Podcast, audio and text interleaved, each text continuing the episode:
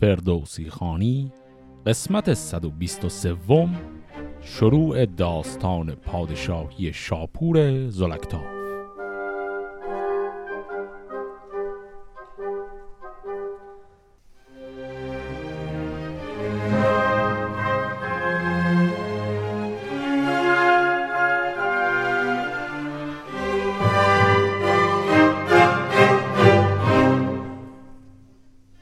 انتهای قسمت قبل دیدیم که شاپور فرزند اورمزد دوم نوزاد بود وقتی که تازه بر تخت پادشاهی نشوندنش و طبیعتا صرفا سمت پادشاهی رو به شکل نمادین در اختیار داشت.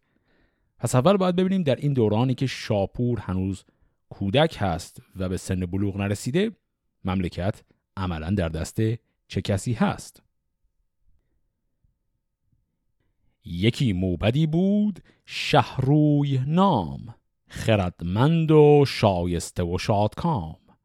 بیامد به کرسی زرین نشست میان پیش او بندگی را ببست. جهان را همی داشت با داد و رای سپه را به هر نیکی رهنمای. ببالید گنج و سپاه ورا بیاراست ایوان و گاه ورا. چون این تا برآمد بر این پنج سال برافراخت آن کودک خرد یال. پس اینجا می‌فهمیم که در دوران طفولیت شاپور فردی به نام شهروی در عمل سمت نیابت پادشاه رو به عهده گرفته و کشور رو در کمال صحت و سلامت داره اداره می‌کنه. نشسته شبی شاه در تیسفون خردمند موبد به پیشندرون بدانگه که خورشید برگشت زرد پدید آمدان چادر لاجورد خروش آمد از راه اروند رود. به موبد چنین گفت هستین درود؟ خب این اصطلاح هستین درود رو هم شاید خاطرتون باشه. توی اون داستان کودکی داراب یه بار داشتیمش. وقتی که زن گازور به خود گازور این رو میگه. گفتم که این معادل اصطلاحی که امروز میگیم مثلا خیر باشه. حالا جریان اینه که این موبد و این شاه که هنوز کودک هست نشستن در ایوان شاه و یک سر و صدایی میاد از جانب رودخانه یک نزدیک تیسفون این سر و صدا که میاد این پادشاه خردسال رو به این موبد که وزیرش هست می‌کنه و میگه که این جریان چیه؟ ایشالا که خیره. چون این گفت موبد بدان شاه خورد که ای پاک دل نیک پی شاه گرد کنون مرد بازاری و چارجوی ز کلبه سوی خانه دارند روی. چو بر دجله یک بردگر بگذرند چون این تنگ پل را به پی بسپرند. بترسد چون این هر کس از بیم لوس چون این برخروشند چون زخم کوس. خب این جوابی که موبد در چند بیت داد چند تا کلمه داشت که توضیح لازم داره. اول این کلمه کلبه. کلبه اینجا به معنای مثلا یه منزل محقر نیست. قبلا یکی دو بار دیدیم کلبه در شاهنامه اکثر اوقات به معنای مغازه حجره مغازه به کار میره. مثلا اون جاهایی که داستانهای رستم در بیژن و منیژه یا اسفندیار در هفت خان رو داشتیم که در قالب بازرگان رفته بودن می‌گفتن که می‌خوام بریم برای خودمون یه کلبه ای بذاریم و درش اجناسمون رو بفروشیم. پس کلبه یعنی مغازه. پس حرفی که این آقای موبد داره می‌زنه وقتی که سر و صدا از جانب رودخانه آمده موبد داره میگه تمام مردم کوچه و بازار دارن از بازار برمیگردن به خونه هاشون و دارن از روی مسیر این پل رد میشن. و بعد گفت که هر کس از بیم لوس این کلمه لوس اینجا یعنی ضربه خوردن یا کتک خوردن. اتفاقی که افتاده اینه که این پله کوچیکه برای این حجم از جمعیتی که دارن رد میشن و آدما دارن با هم همه رد میشن و خب خیلی هم میترسن به همدیگه برخورد کنن یا بیفتن توی آب و میگه این سر و صدا و شلوغی به خاطر اینه که در حقیقت انگار که یه جور ترافیک ایجاد شده. دم این پل به خاطر اینکه این پل برای این همه جمعیتی که الان می‌خوان ازش ردشن ظرفیت نداره. چون این گفت شاپور با موبدان که راه بر نام ور بخردان یکی پول دیگر به باید زدن شدن را یکی راه و باز آمدن.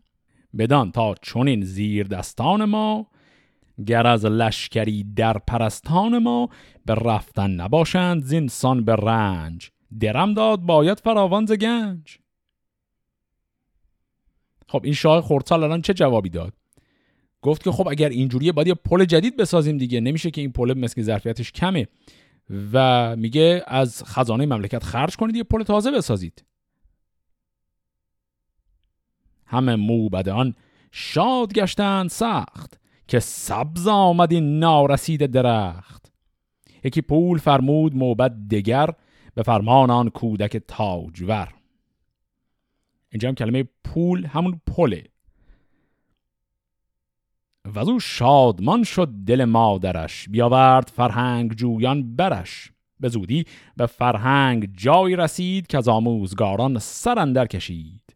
چو بر هفت شد رسم میدان نهاد هم آورد و هم رسم چوگان نهاد. به هشتم شد آین تخت و کلاه تو گفتی که از او داشت بهرام شاه. تن را از در فخر کرد نشستنگه شاه. بستخر کرد. بر آین فرخ نیاگان خیش گزید سرفراز پاکان خیش خب این قضیه داستان این پله الان معلوم شد جریانش چیه. این پادشاه چون هنوز بچه هست اینها خب طبعا احترام بهش می‌گذارن ولی توی امور سیاست و امور عمرانی و مدیریت کشور نقش خاصی بهش نمیدن. بعد این پادشاه خردسال وسط همین موبدان که میچرخید این سر صدای این پل رو که شنید و این پیشنهاد رو که داد که خب از خزانه خرج کنید و یه پل جدید بسازید اینها بسیار خوشحال شدن. گفتن که به به این پادشاه بچه سال ما به نظر می‌رسه عقلش رشد کرده به امور مدیریت و تدبر در کشور داره فکر می‌کنه. و از این بابت خوشحال شدن که الان آرام آرام این شاه نورسیده داره به جایگاهی می‌رسه که بشه قشنگ دیگه پادشاهی رو داد دستش. و بعدم گفت که این سن و سالش که رفت بالاتر هفت سالش که شد دیگه رسم و رسوم جنگ و نبرد و چوگان رو یاد گرفته بود. به سن هشت سالگی که رسید دیگه آین تاج و تخت رو هم یاد گرفت و الان عملا دیگه به جای اینکه نایب داشته باشه برای خودش شاپور دیگه برای به سنی می‌رسه که خودش پادشاه بشه. پس کل این قضیه ساختن پل یه جورایی به شکل غیر مستقیم تبدیل شده به یک آزمونی برای درک و خرد و آمادگی این بچه برای اینکه به شاهی رسیده باشه.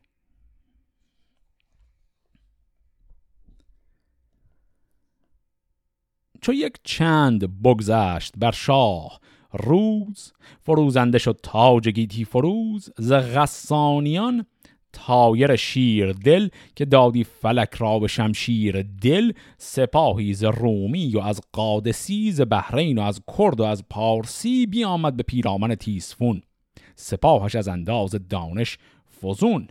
به تاراج دادان همه بوم و بر. که را بود با او پی و پای و پر؟ پس یک مدت زمان گذشته. الان یک فردی به نام طایر یک فردی که از اسمش هم واضح عربه. و گفت که از غسانیان هست. غسانیان قبایل عربی بودن که در منطقه بصره ساکن بودن. این آقای طایر عملا اومده و شورش کرده. یک سپاه خیلی پراکنده را جمع کرده برای این شورشش و گفت که سپاهش از همه جا هم بودن. یک تعدادشون از روم، قادسی، بحرین، کرد و پارسی همه جور آدمی رو جمع کرده. اومدن و تیسفون رو محاصره کردن و بعد هم اون رو تصرف کردن و غارت کردن. در چند بیت قبلی این رو داشتیم که در زمانی که این اتفاقا داره میفته شاپور نوجوان در استخر در فارس هست. پس خودش در تیسفون نیست. چون آگه شد از امت شهریار کجا نوشه بود نام آن نوبهار بیامد به دیوان آن ماه روی همه تیسفون گشت پر گفتگوی از ایوانش بردند و کردند اسیر که دانا نبودند و دانش پذیر چو یک سال نزدیک طایر بماند از اندیشگان دل به خون در نشاند. ز طایر یکی دختش آمد چون ماه. تو گفتی که نرسی است با تاج و گاه. پدر مالکه نام کردش چو دید که دختش همی مملکت را سزید. پس این آقای تایر که میاد برای قارت و تاراج علاوه بر قارت عادی که می‌کنه خبردار میشه که امه شاپور هم در این شهر هست و این امه شاپور نامش بود نوشه. ایشون را اسیر می‌کنه و طبعا برای خودش به عقد خودش در میاره و میگه یک سال بعد که گذشت از این فرد از امه شاه دختری به دنیا آمد که تایر نام این دختر رو گذاشت مالکه. چو شاپور را سال شد بر سه شش منی فش کی گشت خورشید فش؟ به دشت آمد و لشکرش را بدید ده و دو هزار از یلان برگزید. ابا هر یکی باد پایی حیون به پیشندرون مرد صد رهنمون. هیون برنشستند و اسپان به دست ببردند گردان خسرو پرست وزان پس خود و ویژگان برنشست. میان کی تاختن را ببست. برفت از پس شاه غسانیان سرفراز تایر هزبرژیان. فراوان کس از لشکر او بکشت چو تایر چنان دید بنمود پشت. برآمد خروشیدن داروگیر و از ایشان گرفتند چندی اسیر. حساری شدند آن سپه در یمن خروش آمد از کودک و مرد و زن. بیاورد شاپور چندان سپاه که بر مور و بر پشه بربست راه. ورا با سپاهش به دزدر بتافت در جنگ و راه گریزش نیافت. شب و روز یک ماهشان جنگ بود سپه را به دزدر علف تنگ بود.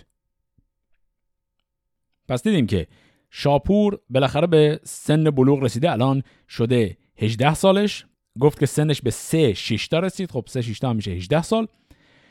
و خب الان که دیگه به این سن رسیده اومده که این آقای طایر که شورش کرده رو کامل شکست بده.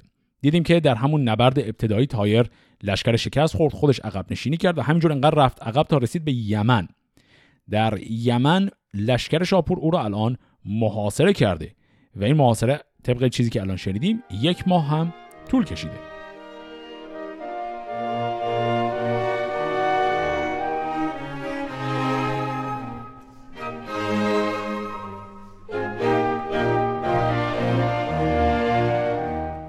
به شبگیر شاپور یل برنشست همی رفت جوشان کمانی به دست. سیه جوشن خسروی در برش درفشان درفشی سیه بر سرش.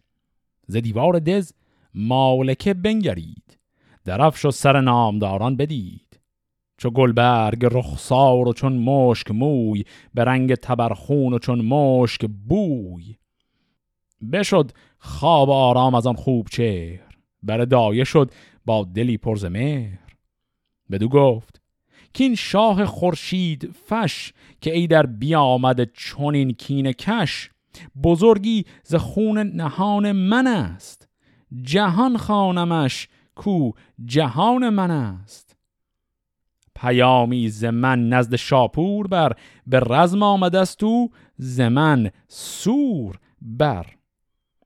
بگویش که با تو ز همگوهرم هم از تخم نرسی گنداورم همان نیز با کین ز همگوشه ام که خیش تو ام دختر نوشه ام مرا گر بخواهی حسار آن توست چون ایوان بیابی نگار آن توست. بر این کار با دایه پیمان کنی زبان بزرگی گروگان کنی. بدو دایه گفت آنچه فرماندهی بگویم بیارم تزو آگهی. پس دیدیم که این خانم مالکه که دختر نوشه امه شاه هست پس ایشون عاشق این شاه نوجوان شده و نه تنها عاشقش هست بلکه خودش به حال ماجرا رو می‌دونه که دختر که کسی بوده و مادرش رو به حال به عنوان اسیر بردند و تمام اون قضیه رو می‌دونه و داره میگه که خب بیا من با تو توطئه‌ای بکنیم علیه این لشکر تایر چون به هر حال ما با هم در این انتقام سهیمیم. چو شب بر زمین پادشاهی گرفت ز دریا به دریا سیاهی گرفت زمین قیرگون کوه چون نیل شد ستاره به کردار قندیل شد. تو گفتی که شمع است سیصد هزار بیاویخته ز آسمان حصار. بشد دای لرزان پر از ترس و بیم. ز تایر همی شد دلش به دونیم چون آمد به نزدیک پرد سرای خرامید نزدیکی پاک رای. بدو گفت اگر نزد شاه هم بری بیا بیز من تا جنگشتری هوشیوار سالار بارش ببرد ز دهلیز پرده بر شاه گرد. بیامد زمین را به مژگان برفت سخن هرچه بشنید با او بگفت.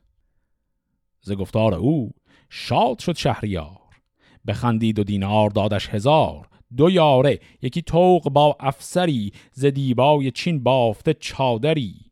چون این داد پاسخ که با ماه روی به چربی فراوان سخنها بگوی. بگویش که گفتو به خورشید و ماه به زنار زردشت و فرخ کلاه که هر چیز که از من بخواهی همی گر از پادشاهی بکاهی همی ز من بد سخن نشنود گوش تو. نجویم جدایی از آغوش تو. خریدارم او را به تخت و کلاه به فرمان یزدان به گنج و سپاه. چو بشنید پاسخ همان در زمان ز پرده بیامد ابردز دمان. شنیده بدان سرو سیمین بگفت که خورشید و ناهید گشتند جفت. ز بالا و دیدار شاپور شاه بگفت آنکه ماند به تابند ما ز خاور چو خورشید بنمود تاج گل زرد شد بر زمین رنگ ساج. ز گنجور و دستور بستد کلید. خورشخانه و خنبه های نبید به دزدر هر آن کس که بود مهتری. و از آن جنگیان رنج دید سری خورش ها فرستاد و چندی نبید. همان بوی ها نرگس و شنبلید. پرستنده باده را پیش خواند به چربی فراوان سخنها براند. بدو گفت که امشب توی باد ده به تایر همه باده ساده ده. ممان تا بدارند باده به دست بدان تا بخسبند و گردند مست. بدو گفت ساقی که من بنده ام به فرمان تو در جهان زنده ام. خب پس الان می‌بینیم که بخشی از نقشه‌ای که این خانم مالکه داره برای اینکه محاصره این دز رو بشکنن و شاپور رو وارد کنن چیه؟ رفتن در آشپزخانه و این خمره های شراب رو اینا پیدا کردن کلید رو گرفتن باز کردن و الان به ساقی یک دستوری داد که نه تنها به همه شروع کن شراب دادن بلکه به شخص تایر گفت باده ساده بده. این اصطلاح باده ساده مفهوم چیزی که قبلا هم یکی دو بار داشتیم. قبلا هم گفتم در رسم و رسوم شرابخوری قدیم شرابشون با چیزی که امروز داریم فرق می‌کنه. شراب ها معمولا خیلی قلیز بودن. و باید با آب مخلوطشون می‌کردی و رقیقشون می‌کردی تا بتونی بخوری. و الان که میگه باده ساده یعنی باده ای که رقیق نشده یعنی طبعا خیلی سنگینه. پس باده ساده بده بخوره یعنی اینو مطمئن باش که دیگه مست مست میشه. چو خورشید بر باختر گشت زرد شب تیره گفتش که از راه برد. می خسروی خواست طایر به جام نخستین ز غسانیان برد نام. چو بگذشت یک پاس از آن تیره شب بیاسود طایر نشست آن جلب برفتند یکسر سوی خوابگاه. پرستندگان را بفرمود ماه که تا کس نگوید سخن جز به راز. نهانی در دز گشادند باز. بدان شاه شاپور خود چشم داشت. از آواز مستان به دل خشم داشت. چو شم از در دز بیافروخت گفت که گشتیم با بخت بیدار جفت. مران ماه رخ را به پرده سرای بفرمود تا خوب کردند جای. سپه را سراسر همه گرد کرد گزین کرد مردان ننگ و نبرد. پیاده بیاورد و چندی سوار. هر آن کس که بود از در کارزار به دزدر شد و کشتن اندر گرفت. همان گنج های کهن برگرفت. سپه بود با تایر اندر حصار. همان مست خفته فزون از هزار. دگر خفته آسیمه برخواستند به هر جای جنگی بیاراستند.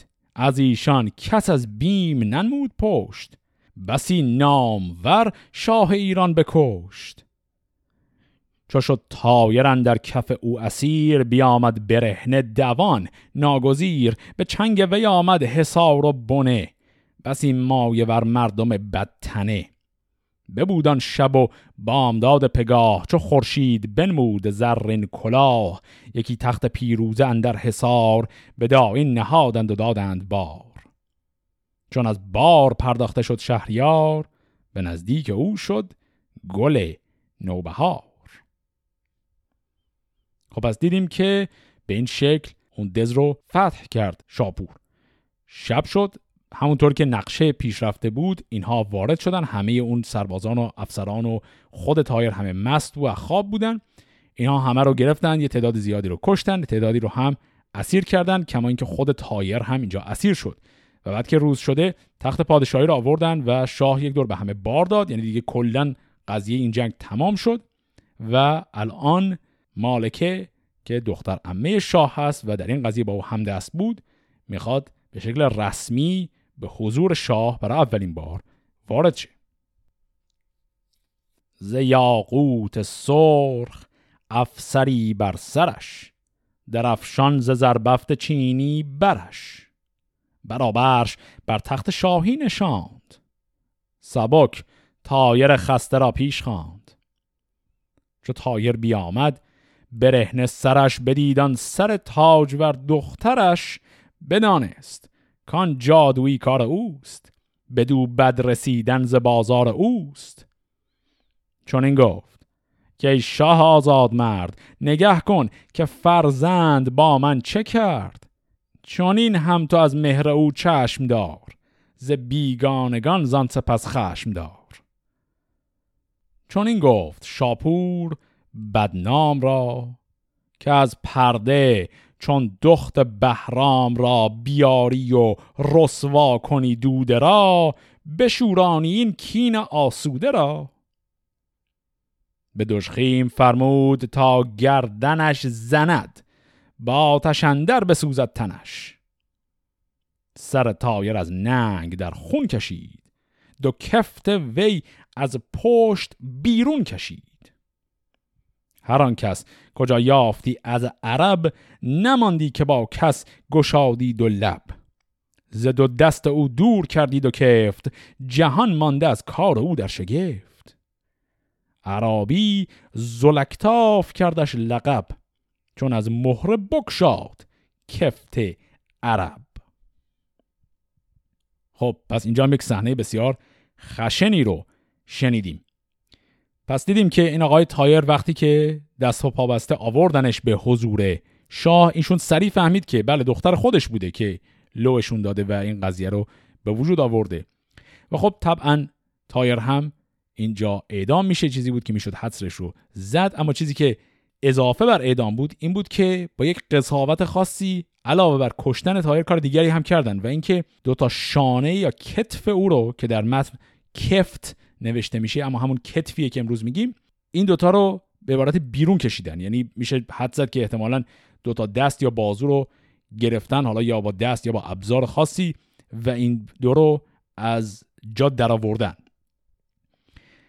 و خب طبعا کار بسیار وحشتناکی هم هست. اما این کار رو طبق چیزی که الان شنیدیم برای باقی اسرای عرب که خب همه از خاندان و از اطرافیان تایر بودن برای باقیشون هم همین کار رو می‌کنه. و بعد به دلیل این کاری که می‌کنه که این کتف های اینها رو از جا در میاره لقبی بهش میدن که هست زلکتاف یعنی صاحب کتف ها و از آن گه شد سوی پارس باز. جهانی همی برد پیشش نماز. هر آن کس که با کفت زینهار یافت ز ساو و ز باجش همی سر نتافت. بر این نیز بگذشت چندی سپهر و آن پس دگرگونه بنمود چهر. خب پس الان داستان شکسته تایر و باقی اعرابی که همدستش بودن به این شکل رسما تمام میشه و ما وارد داستان دیگری در زندگی شاپور زلکتاف می‌خوایم بشیم.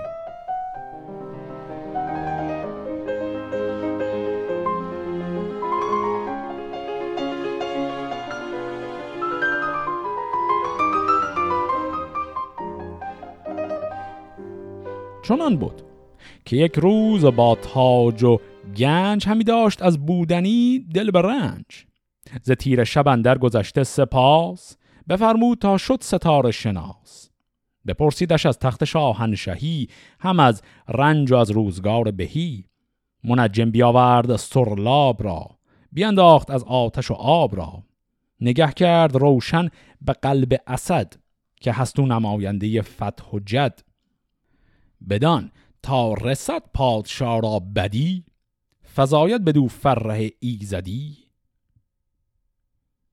پس دیدیم که پادشاه کلا دلگیر شده و از سر دلگیری و احتمالا حوصلش هم سر رفته. گفت که منجمان بیان و آینده پادشاهیش رو براش پیشگویی کنن. این کلمه قلب اسد هم که شنیدیم نام یک ستاره ای هست.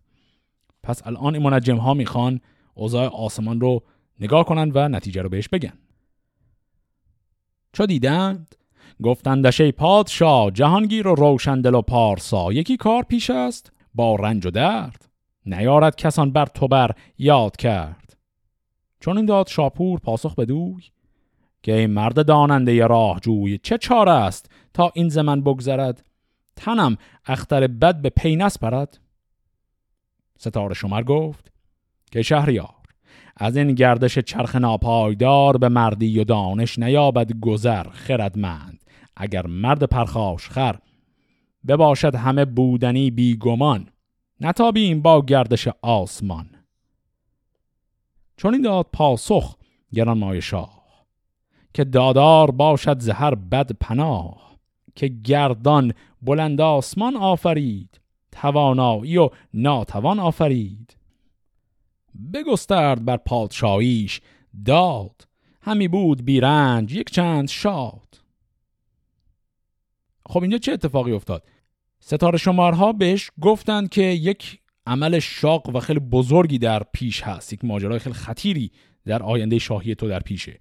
و شاپور هم ازشون پرسید که خب چاره چیه؟ ما چیکار باید بکنیم؟ من الان بهم بگید یه تدبیری بیاندیشم پیشا پیش براش و اینا هم جوابی رو دادن که خیلی با جوابهای دیگر این شکلی در شاهنامه همخانه بهش گفتن ببین تو تدبیر و اینا نداره این کارا. این که ما میگیم یه چیزی در آینده تو هست این مقدر شده. تو هیچ راهی نداری که با زرنگ بازی بتونی پیشا پیش این تقدیرت رو عوض کنی. تا با وایسی تا این پیش بیاد به هر هرچی هست. و شاپور هم یک جواب عاقلانه میده که میگه به حال قدرت واقعی دست خداست و هرچی خدا بخواد پیش میره. این گفتگوی شاپور با این اخترشناسان به نظر اومد که به جای خاصی نرسیده. اما حالا جلوتر که بریم می‌بینیم که حداقل چیزی رو که برای ما افشا کرد این بود که یک اتفاق مهمی و بسیار خطیر و صعبی در زندگی این آقای شاپور در دوران پادشاهش قراره اتفاق بیفته. همین برای ما صرفا گفته شد اما حالا دیگه جزئیاتی به ما داده نشد. اما خیلی زود خواهیم دید که جریان چیه. چون آباد شد زو همه مرز و بوم. چونان آرزو کرد کاید به روم. ببیند که قیصر سرفراز هست. ابا لشکر و گنج و نیروی دست. همان راز بگشاد با کت خدا یکی پهلوان گرد باداد و رای. همه راز و اندیشه با او بگفت همی داشت از هر کس اندر نهفت.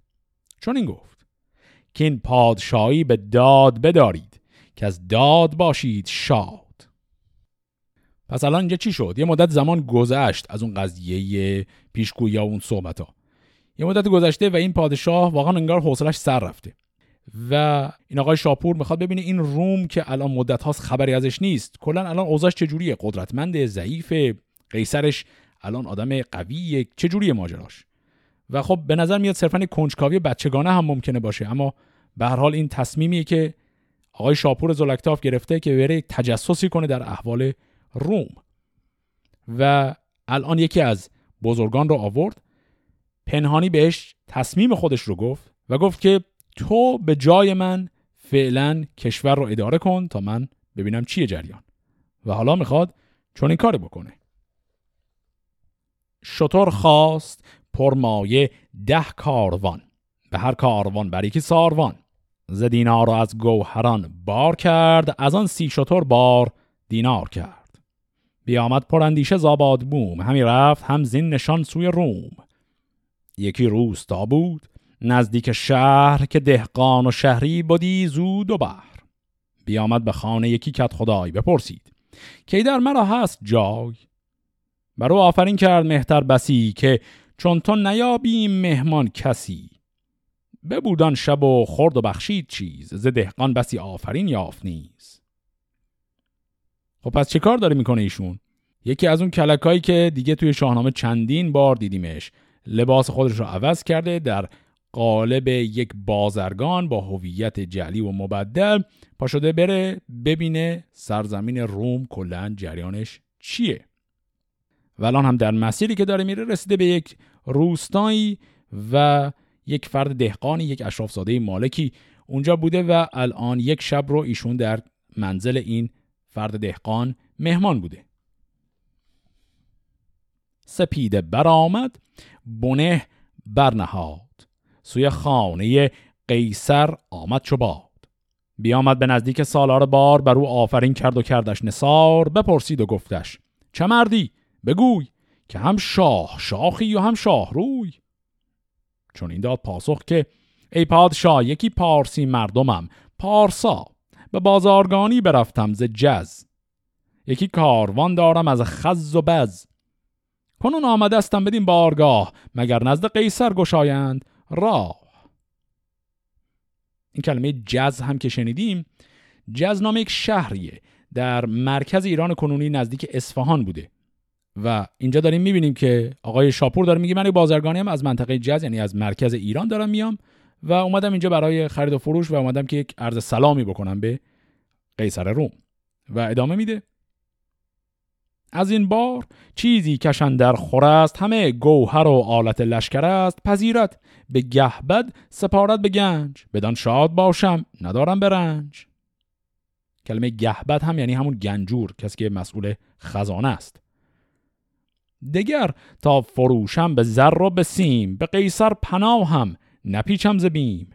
بخرم هر آنچم به باید ز برم سوی ایران از آباد بوم. ز درگاه برخاست مرد کهن بر قیصر آمد. بگفتین سخن. بفرمود تا پرده برداشتند ز در سوی قیصرش بگذاشتند. چو شاپور نزدیک قیصر رسید بکرد آفرینی چنان چون سزید. نگه کرد قیصر به شاپور گرد ز خوبی دل و دیده او را سپرد. بفرمود تا خانمه ساختند ز بیگانه ایوان بپرداختند. جفا پیش ایرانی بود به روم چونان چون بود مرد بیداد و شوم. به قیصر چنین گفت قیصر فراز یکی نو سخن بشنو از من به راز. که این نامور مرد بازارگان که دیبا فروشد به دینارگان شهنشاه شاپور گویم که هست. به گفتار و دیدار و فر و نشست. پس می‌بینیم که همه چیز داشت خیلی آروم و معمولی پیش می‌رفت ولی یک فرد ایرانی که گفت که فرد جفا پیشه هم بود ایشون در محضر قیصر روم در دربار روم داشته کار می‌کرده. معلوم نیست کیه یه بابایی بوده اونجا و ایرانی بوده و این آدم خیلی سریع شاپور شاه ایران رو شناخت و اومد و افشا کرد. خیلی یواش به قیصر گفت که این کیه. چو بشنید قیصر سخن خیره شد. همی چشمش از روی او تیره شد. نگهبانش بر کرد و با کس نگفت. همی داشت آن راز را در نهفت. چو شد مست و برخواست چاپور شاه همی داشت قیصر مرو را نگاه. بیامد نگهبان و او را گرفت. که شاپور نرسی تویی ای شگفت. به خان زنان برد و دستش ببست. به مردی ز دام بلا کس نجست. چو زین بار دانش نیاید به بر چه باید شمار ستاره شمر؟ بر مست شمعی همی سوختند به زاریش در چرم خر دوختند. همی گفت هر کس که این شوربخت همی پوست خرجست و بگذاشت تخت. خب اینجا می‌بینیم که یه کار عجیبی هم می‌کنن. برای تحقیر این آقای شاپور که الان دیگه خب دستگیرش هم کردن و قبلش هم در اون جشن و مهمانی مستم شده بوده حسابی برای تحقیرش اول میبرنش در اون شبستان در سرای زنان و بعد هم یه کار عجیبی می‌کنن و او رو در پوست خر می‌گذارن و میدوزنش یعنی به این شکل اسیرش می‌کنن. که خب واضحه که برای تحقیرشه ولی خب حالا شکل و شمایل این که دقیقا چجوری این کارو می‌کنن رو من نمی‌دونم. میشه حد زد که به حال یک پوست خری هم اونجا افتاده بوده اینا استفاده کردن برای این کار. یکی خانه بود تاریک و تنگ. ببردند بدبخت را بیدرنگ. بدان خانه تنگ اندر انداختند در خانه را بند برساختند. کلیدش به کدبانوی خانه داد. تنش را بدان چرم بیگانه داد. به زن گفت چندان دهش نان و آب که از داشتن زو نگیرد شتاب. اگر زنده ماند به یک چندگاه بداند مگر ارج تخت و کلاه. همان تخت قیصر نیاید شاد کسی را کجا نیست قیصر نژاد. پس الان سپردنش اون رو به خانومی که مسئول این شبستان کاخ بود و بهش گفتن این به این آب غذا بده. اما فقط در حدی که رفع گرسنگیش بشه و به هر حال از گرسنگی نمیره. یعنی انقدر بهش خوب غذا نده که این سر حال بیاد و بخواد توطئه‌ای بکنه و هوس شکست دادن تاج و تخت قیصر به سرش بزنه. زن قیصر آن خانه را در ببست. به دیوان دگر جای بودش نشست. یکی ماهرخ بود گنجور اوی. گزیده به هر کار دستور اوی. که از ایرانیان داشتی او نژاد. پدر بر پدر بر همی داشت یاد. کلید در خانه او را سپرد. به چرمندرون بسته شاپور گرد. همان روز از آن مرز لشکر براند و را بسته در پوست آنجا بماند. خب پس چی شد؟ وقتی شاپور رو اسیر کردند و به این شکل عجیب غریبم نگهداریش دارن می‌کنن خود قیصر روم الان که می‌دونه دیگه ایران پادشاهی نداره لشکر کشیده برای حمله به ایران. و از اون طرف هم دیدیم که کلید این برحال اتاق یا زندانی که برای آقای شاپور درست کرده بودن رو دادن به یکی از زنانی که خدمتکار اونجا بود و از قضا این زن خاص خودش نژادش ایرانی بوده.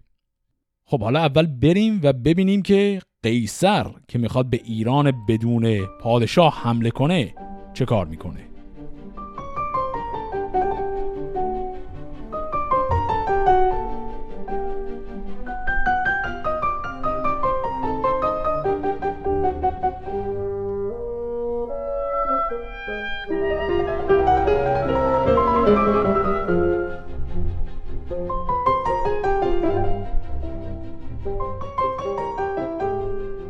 چو قیصر به نزدیک ایران رسید. سپه یک به یک تیغ کین برکشید. از ایران همی برد زیروم اسیر. نبودن یلان را کسی دستگیر. در ایران زن و مرد و کودک نماند همان چیز بسیار و اندک نماند. نبود آگهی در میان سپاه نه مرده نه زنده ز شاپور شاه. گریزان همه شهر ایران ز روم ز مردم توهی شد همه مرز و بوم. از ایران بیاندازه ترسا شدند همه مرز پیش سکوبا شدند. چون این تابر آمد بر این چندگاه از ایران پراگنده گشته سپاه. پس می‌بینیم که قیصر به ایران حمله کرد و تاراج کرد و نابود کرد و خیلی هم به اسارت برد. و یه بیتی همون آخر کار داشتیم که خیلی از ایرانیان ترسا شدند پس اینجا دعوای بین قیصر و شاه ایران باز همون ابعاد مذهبی خودش رو پیدا کرده و این قضیه ابعاد مذهبی دعوا بین ایران و روم از الان به بعد تو تمام این داستان ساسانیان یه نقش بسیار حیاتی بازی می‌کنه. تا قبل از این ما مثلا توی داستان گشتاسپ همین رو داشتیم که رومی ها مسیحی بودن که گفتم از نظر تاریخی توی اون قسمت های داستان ها خیلی معنی نمی‌داد. رومی های قبل از زمان ساسانیان اونا مسیحی نبودن. رومی های بعد از دوره همین شاپور زلکتاف به بعد اینا دیگه همه مسیحی هن. واقعا در تاریخ مسیحی بودند. و به همین دلیل هم در دعواهایی که بین ایران و روم از حالا به بعد در کتاب داریم نزاعهای مذهبی بسیار پررنگتر هم میشه. الان یه مثال خیلی مختصرش رو اینجا دیدیم که وقتی قیصر حمله کرد به ایران یک تعداد زیادی از ایرانیان حالا یا به اجبار یا از ترس یا اصلا به اختیار خودشون به دین مسیحیت گرویدن. به روم آنکه شاپور را داشتی شب و روز تنهاش نگذاشتی.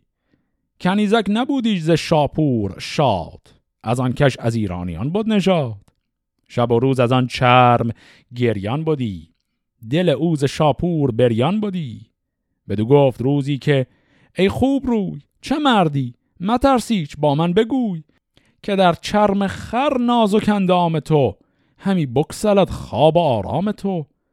چو سروی بودی بر سرش گرد ماه بر آن ماه کرسی ز مشک سیاه.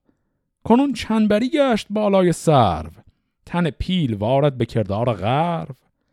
دل من همی بر تو بریان شود دو چشمم شب و روز گریان شود. بدین سختی اندر چه جویی همی؟ که راز تو با من نگویی همی. بدو گفت شاپور که خوب چهر. گرد هیچ بر من به جنبید مهر به سوگند پیمات خواهم یکی. که از آن نگذری جاودان اندکی. نگویی به بدخواه راز مرا. کنی یاد درد و گداز مرا. بگویم تو را آنچه درخواستی به گفتار پیدا کنم راستی. کنیزک به دادار سوگند خرد به زنار شماس و هفتاد کرد به جان مسیحا و سوگ صلیب به دابا و ابرای کشت مصیب که راز تو با کس نگویم زبون نجویم همی برتریز این سخن. همه راز شاپور با او بگفت. نماند از سخن نیک و بد در نهفت. بدو گفت که اکنون چو فرمان کنی بدین راز من دل گروگان کنی. سر از بانوان برتر آید تو را جهان زیر پایندر آید تو را. به هنگام نان شیر گرم آوری بپوشی سخن نرم نرم آوری به شیرندر آغاری این چرم خر که این چرم گردد به گیتی سمر. پس از من بسی سالیان بگذرد بگوید همی هر که دارد خرد.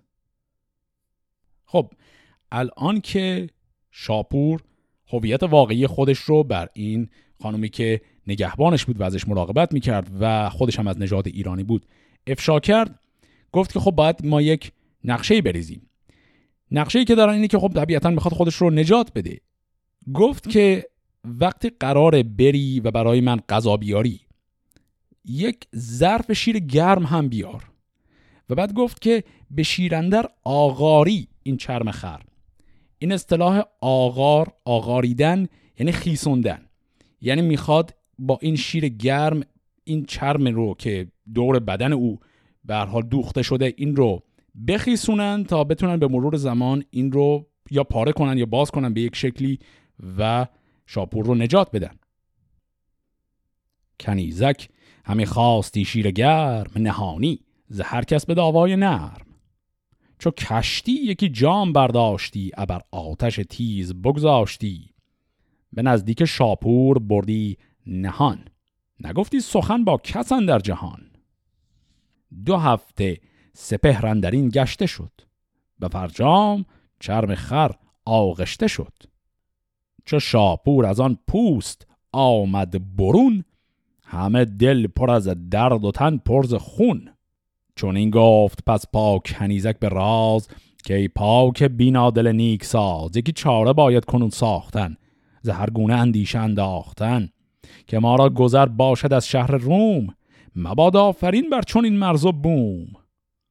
کنیزک بدو گفت فردا پگاه شوند این بزرگان سوی جشنگاه. یکی جشن باشد به روم اندرون که مرد و زن و کودک آید برون. چو کدبانو از شهر بیرون شود بدان جشن خورم به هامون شود. شود جای خالی و من چاره ای بسازم. نترسم ز پتیاره ای دو اسب و دو کوپال و تیر و کمان به پیش تارم به روشن روان. پس دیدیم که الان که به از این چرم خری که درش بسته شده بود آزاد شده ولی خب حالا می‌خواد فرارم بکنن از این شهر. و چاره رو در این دیدن که فردا یک جشنیه همه شهر می‌خوان برن یک جایی در دشتی دور از شهر به این جشن و سور بگذرونن و از اون فرصت این خانم می‌خواد استفاده کنه تا شاپور رو همراه خودش فراری بده و با هم برن. ببستن در اندیشه دل را نخواست از آخر دو اسب گران مایه جوست همان تیغ و کوپال و برگستوان همان جوشن و مغفر پهلوان. بدندیش دل را به جای آورید خرد را بران رهنمای آورید. چون از باختر چشمه اندر کشید شبان چادر قار بر سر کشید پرندیشه شد جان شاپور شاه که فردا چه سازد کنیزک پگاه. پس به این شکل دیدیم که نقشه رو می‌خوان عملی کنن شب قبل از اون جشن این خانم کنیزک رفته و دو تا اسب هم دزدیده و گیر آورده. و فردا صبحش اینا می‌خوان با هم دیگه فرار کنن برن به سمت ایران و در اونجا ایران رو از چنگ قیصر نجات بدن. ماجرای فرار کردن شاپور برگشتنش به ایران و نبردش با قیصر روم رو در قسمت هفته آینده با هم دنبال می‌کنیم. فعلا خدا نگهدار.